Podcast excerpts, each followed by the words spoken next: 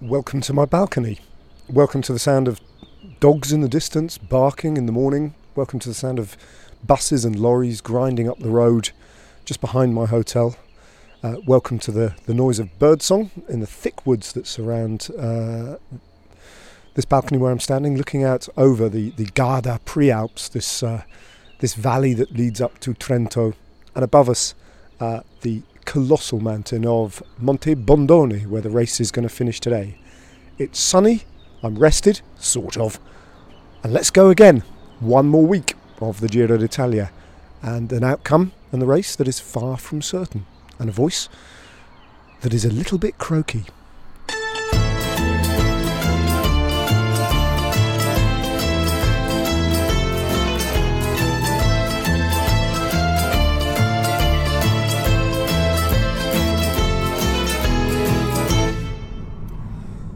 So, um, yeah, stage 16. We're on our way to work via the wrong way. Um, we, uh, we, we, me and Matt, we drove to the top of the climb, only to find out that the um, the TV compound is kind of at the bottom of the climb. So we've left a cafe where we were sitting and uh, drinking a, our second cappuccino of the day, uh, and enjoying the sunshine at the top of the climb. And now we're rattling down the climb again. Um, so it's all it's one of those days where it's all a bit confusing. Also, we're in the sort of fug of confusion that is stage 16, and uh, Matt's developed a uh, bit of a cough overnight, which is interesting. Spent a lot of yesterday sneezing, actually, often in groups of three. It was, um, as it often happens with sneezing, you go sneeze, sorry, and then you apologise to everyone in the car. Sneeze, apologise again, and then sneeze, just as a little, so a triptych of sneezing repeatedly throughout what was really quite a long transfer yesterday. Yeah. I mean, uh, I mean, for what it's worth, it broke the journey up a little bit because you know you guys said we're really nice, bless you each time. Um, I apologise and uh, bless you, but yeah. Um, Horrible journey yesterday, wasn't it? Mate, it was awful, wasn't it? Um, there was two crashes uh, on on the various big motorways around Brescia.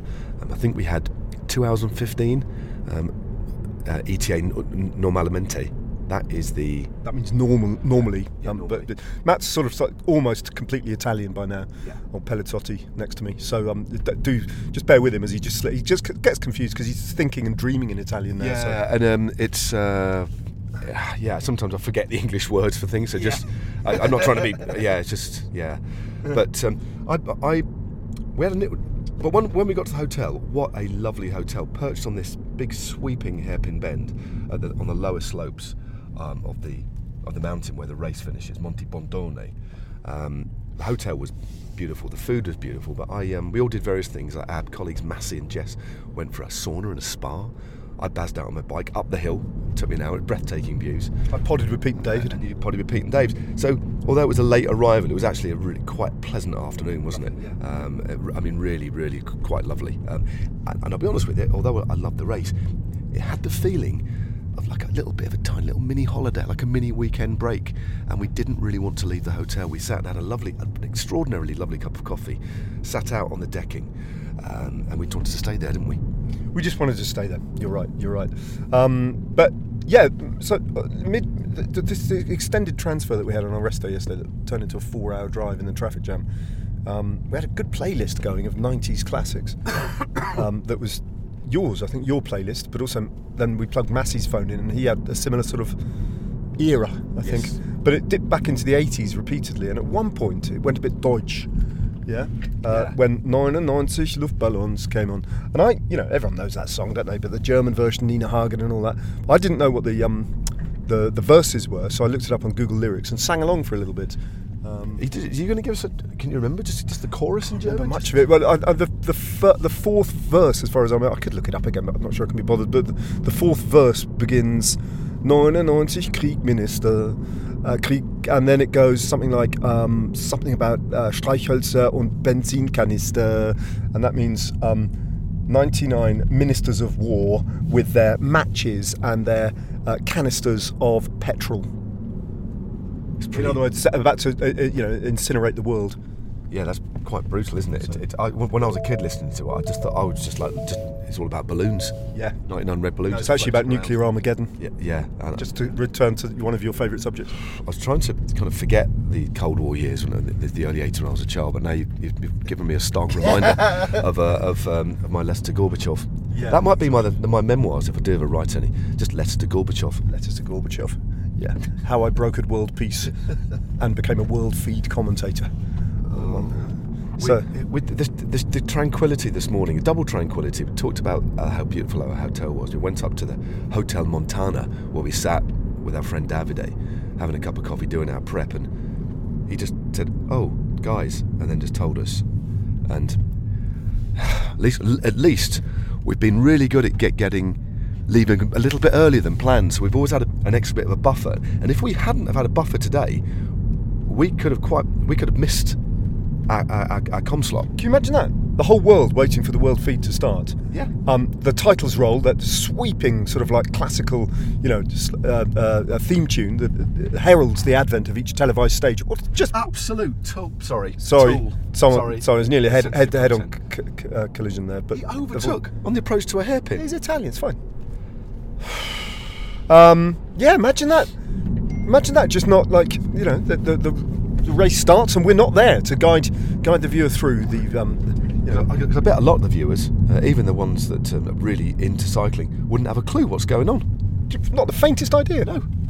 They'd be bereft for the 6.5 kilometre neutralised rollout Yeah. that we have to commentate on. That's after talking for about 15 minutes, and then we see the neutralised rollout. We have to commentate on that before the flag drops at the start of a 203 kilometre stage with 5,200 metres of climbing. It's a big old day. It's ah, chunky day, and the earliest start we've had. Yeah, it is the earliest start, but the only thing that does break it, well, not break it up, but they, it's a very densely packed climb. So the first 76 kilometres are pan flat along the Garda. yeah west shores of, of Lake Garda, pan flat, and then they hit the climb. So that 5,000 metres of elevation plus is all within the last 126 k's. So it's brutal. It really is going to be. It's going to be all over the shop. They roll into what's called the um, the Garda Prealps. That's where we are.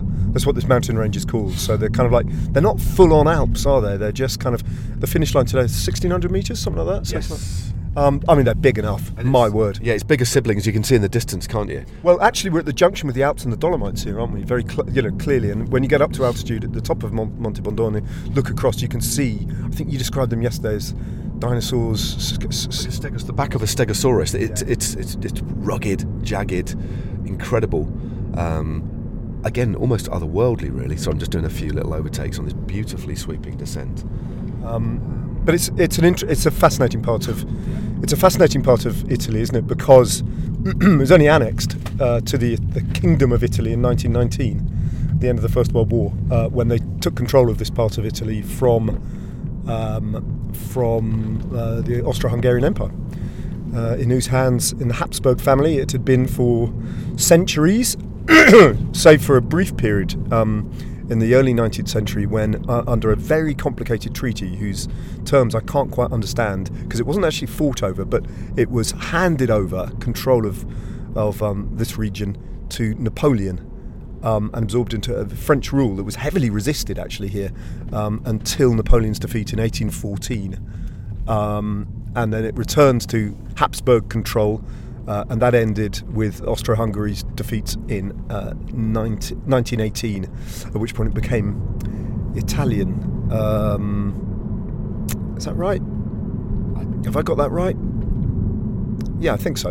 Um, uh, and uh, but but it's it's heavily, you know, especially a little bit further up, about 40 kilometres up when you get to Bolzano, it's German speaking.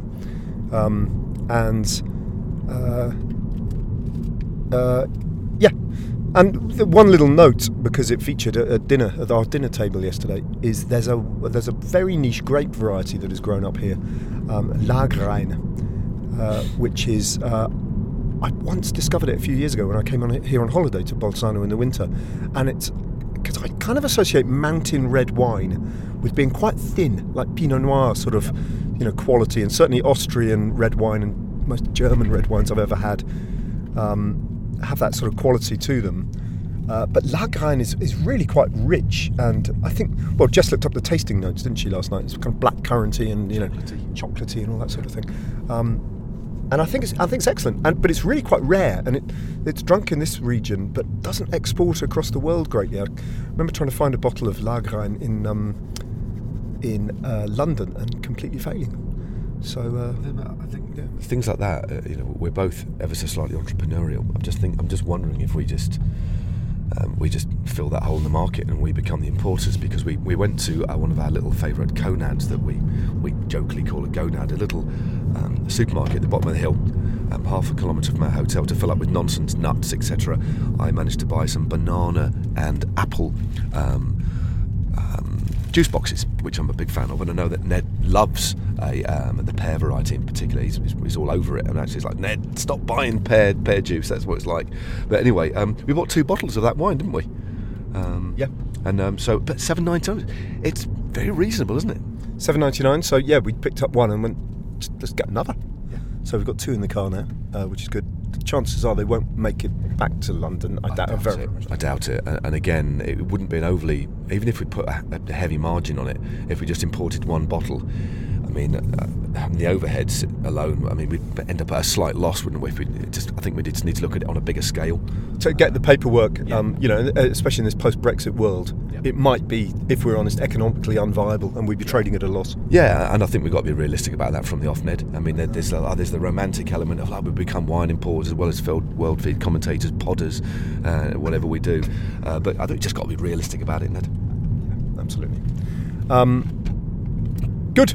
Uh, and and also, the, the, the, other thing is this: are you feeling a bit car sick? Well, I'm, I'm driving and I'm feeling slightly sick. Yeah, I'm, I'm, if it weren't for the fact that I'm doing a podcast, I would be literally sort of holding my head out of the window, gasping for air and feeling, you know, trying to overcome the nausea. But the podcast is somehow making allowing me to focus on um, not being sick, which is good. Yeah. Um, um, the other thing that I, I always comes to mind when I'm in this part of Italy is the and I hate to return once again to war, but the Great War that was fought in these mountains uh, between Italy and uh, Austria and Germany, um, uh, which saw the military service of both Ottavio Bottecchia and Ernest Hemingway, whose book um, uh, "For Whom the Bell Tolls" I am.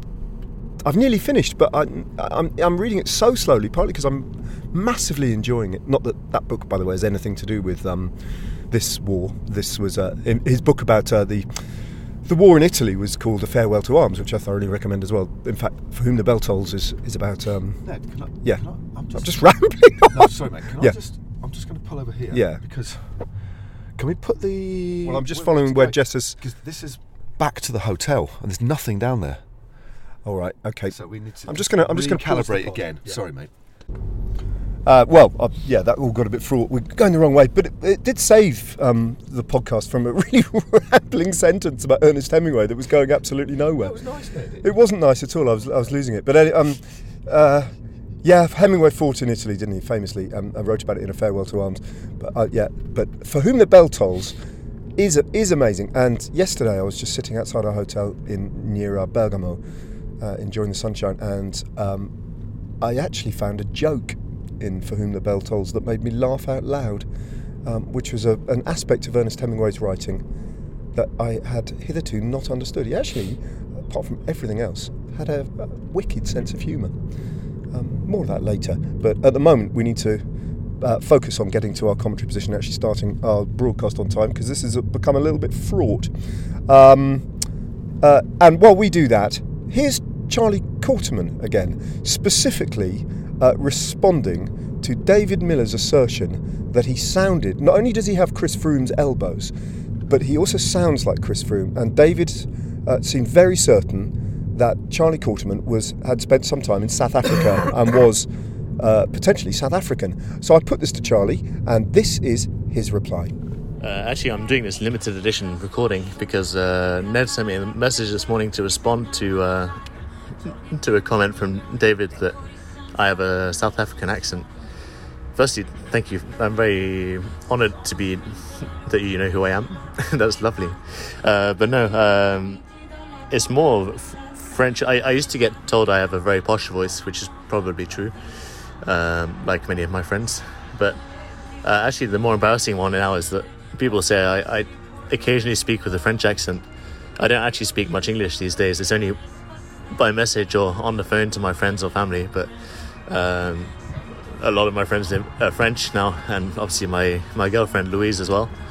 And uh, I actually don't speak much English out loud, so when it comes to it, I quite often mix the odd French word in there and uh, and then say say kind of strange words in a funny way, um, which is a little bit embarrassing.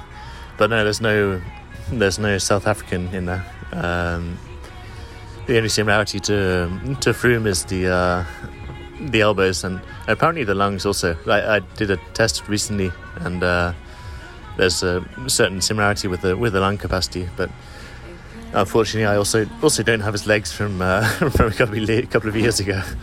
Anyway, that, that might come that might come one day. But yeah, lots of work to do today. We'll see uh, see how much I suffer. If it's just two hours or the whole stage. what a fun uh, fun choice.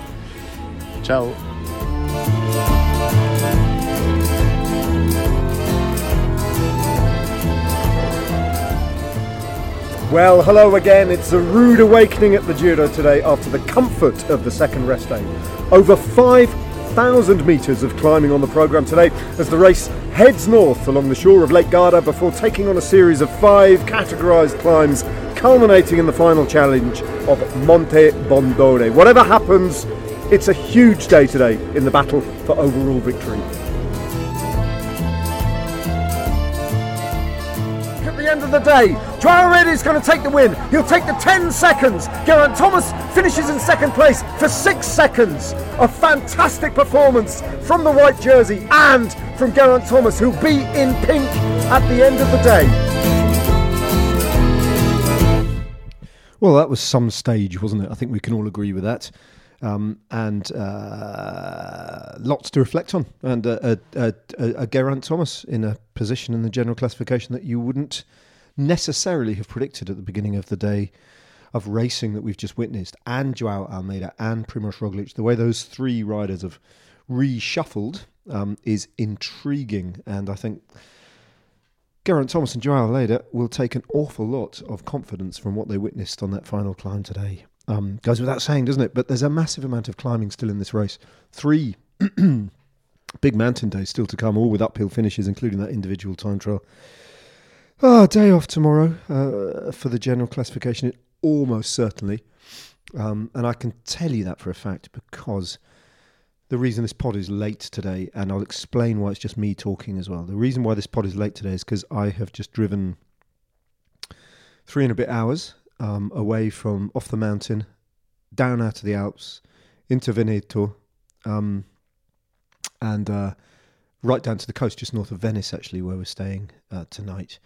I'm shattered, um, but I can confirm that tomorrow's route, which uh, we followed pretty much the whole way, off and on, um, is downhill and probably with a tailwind and completely featureless in terms of climbs. So it's a definite sprint.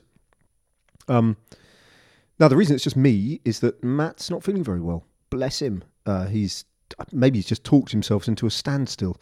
Um, but no, the old boy's suffering a little bit um, tonight, so I decided to go easy on him and just uh, and just give him a night off um, uh, from from podding and an evening off. So hopefully, with a good night's sleep, and uh, bearing in mind we stopped off at a petrol station, or I pulled over at a petrol station so he could jump out and get his favourite um, brand of Doritos, which he sat next to me. wasn't saying much on the drive actually, but he sat next to me on the drive, just scoffing them, and and I think after he'd scoffed pretty much the whole pack, he saved a little bit for himself tomorrow. Um, I think he started to feel a bit better, and then he ate some strawberries. He claimed for the vitamin C content, um, and then he started banging on about McDonald's every time we passed one. So he's definitely seeking out the comfort food end of the uh, spectrum of nutritional options in Italy at the moment, um, which can only mean that he's not particularly well. Uh, so let's all wish him a, a, a good recovery. Because frankly, commentary wise and in all sorts of podding wise and everything, there is no plan B at the moment. Uh, it's too short notice for me to possibly get hold of Pete and David. Got to get this pod edited and uploaded. Um, yeah, so it's just me rambling on in a hotel room all on my own. I did in that slightly chaotic beginning to this today's slightly uh, underwhelming podcast, I did refer to a, joke in the Hemingway uh, book that I had been reading, which I think I should try and explain. Um, there's a scene towards the end of uh, For Whom the Bell Tolls when where the, the fascists are have encircled and completely outnumbered a partisan hideaway where El Sordo is um, hiding out. For those of you who know the book, and um, they are there's a bit of a stalemate while five of the partisans are holding out, and they're waiting for um, the bombers to come in and sort of finish the job the job off. But while there's a stalemate, the fascists one by one are shouting obscenities in the direction of the partisans, calling them a red this and a commie that and a, all sorts of strange, uh, uh, strangely translated obscenities from Spanish into English.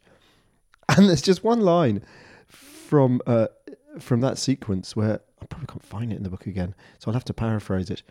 Um, but the commander, the captain, who has oh wait a minute, here it is. Yeah, here it is. Uh, uh, hold on, nearly there. Oh yeah, here we are. Here we are. So the first officer stood there, his head all clear of the rock, and with his hand on his pistol butt.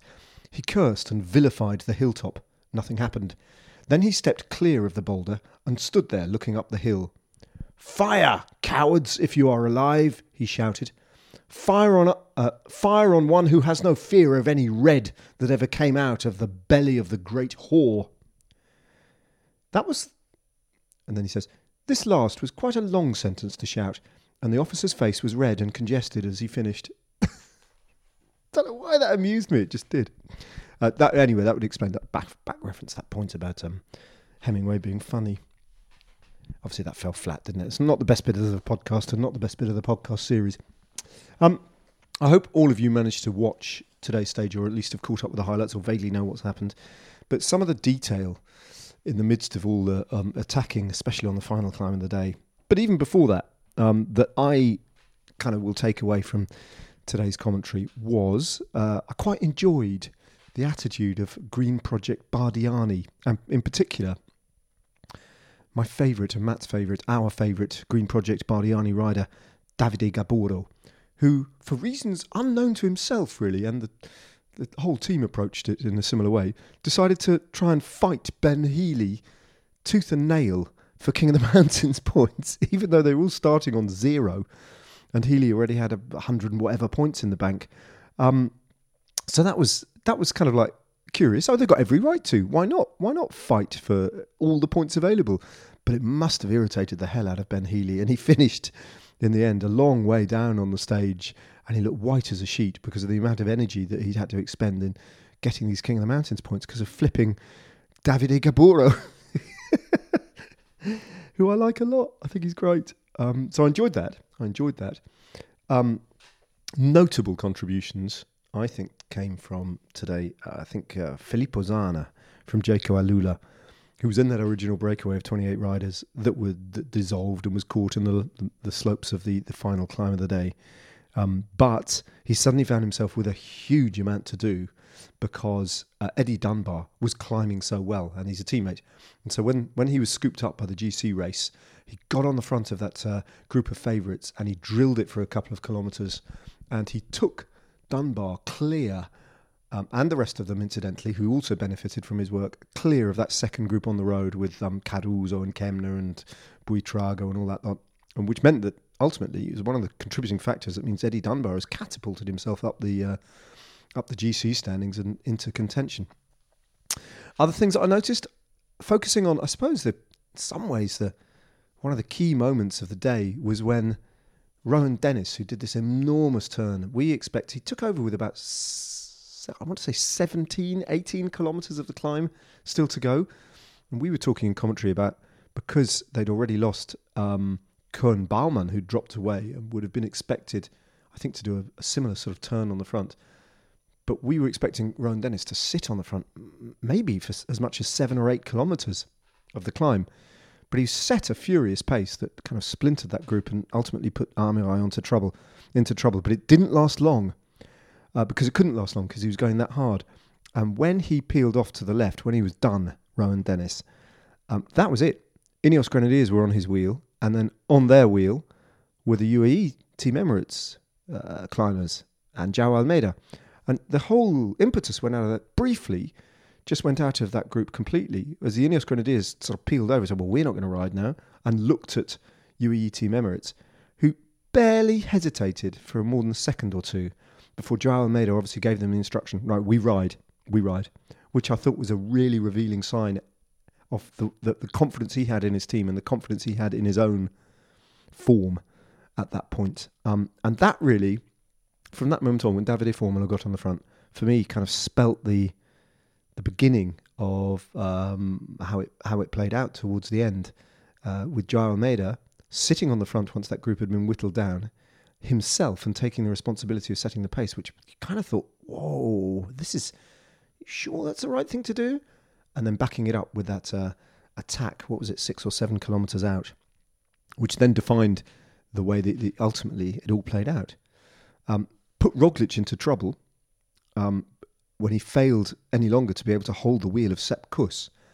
And that was the intuitive moment where Geraint Thomas, without looking at Roglic, who'd picked his wheel at that point, he didn't look back to see whether Roglic was suffering or not. He just noticed that that the gap to Kuss had grown and he implied or he inferred from that, sorry, inferred, not implied, he inferred from that that Roglic couldn't close the gap to his own domestique at that point. And without looking around, he knew, I think, that Roglic was in trouble, and that's when he attacked and got across to Almeida. And they rode on. So once again, Sepp Kuss did this perfect role for Primoz Roglic, who could, after all, ultimately just have had a bad day. Let's let's just say that. And I think there's plenty more to come from him because, blimey, he's only 25 seconds down on GC and he's Primoz Roglic. But it could have been a lot worse without Sepp Kuss. When the road flattened out in the last two or three K, the slipstreaming effect that Roglic got from Kuss there as he pushed on was enough to limit the losses, which had gone out to 40, 45 seconds, brought it back to around about 30 seconds, and then Roglic had enough in his legs to take a, a second or two back in the final kilometre and make it a reasonable loss that he sustained. He finished in third place, let's not forget. So I don't think he's out of it. Far from it. Jumbo Visma still have uh, strength in their team, in theory, certainly in numbers.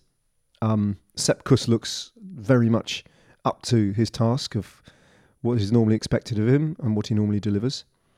Um, Pavel Sivakov was off the race today, so Ineos Grenadiers are three riders down, uh, which is not without significance, is it? And Joao Almeida is the best Joao Almeida we've ever seen. Um, that's clear. You know, four second places on stages of the Giro uh, historically to date, and now he's a winner. Taking it to Roglic and uh, trying to take it to Geraint Thomas at the line, but um, those two could be a useful alliance. Mm, I I don't know whether the first mountain stage might see them just combining forces to actually eliminate Roglic from contention for the overall, and then they can do battle between themselves. Good though, isn't it? The Giro it's good. It would be easier with someone else to talk to rather than just going insane in my hotel room all on my own. Um, but hey, can't win them all. You can't win them all. Hopefully, normal service will be resumed uh, tomorrow.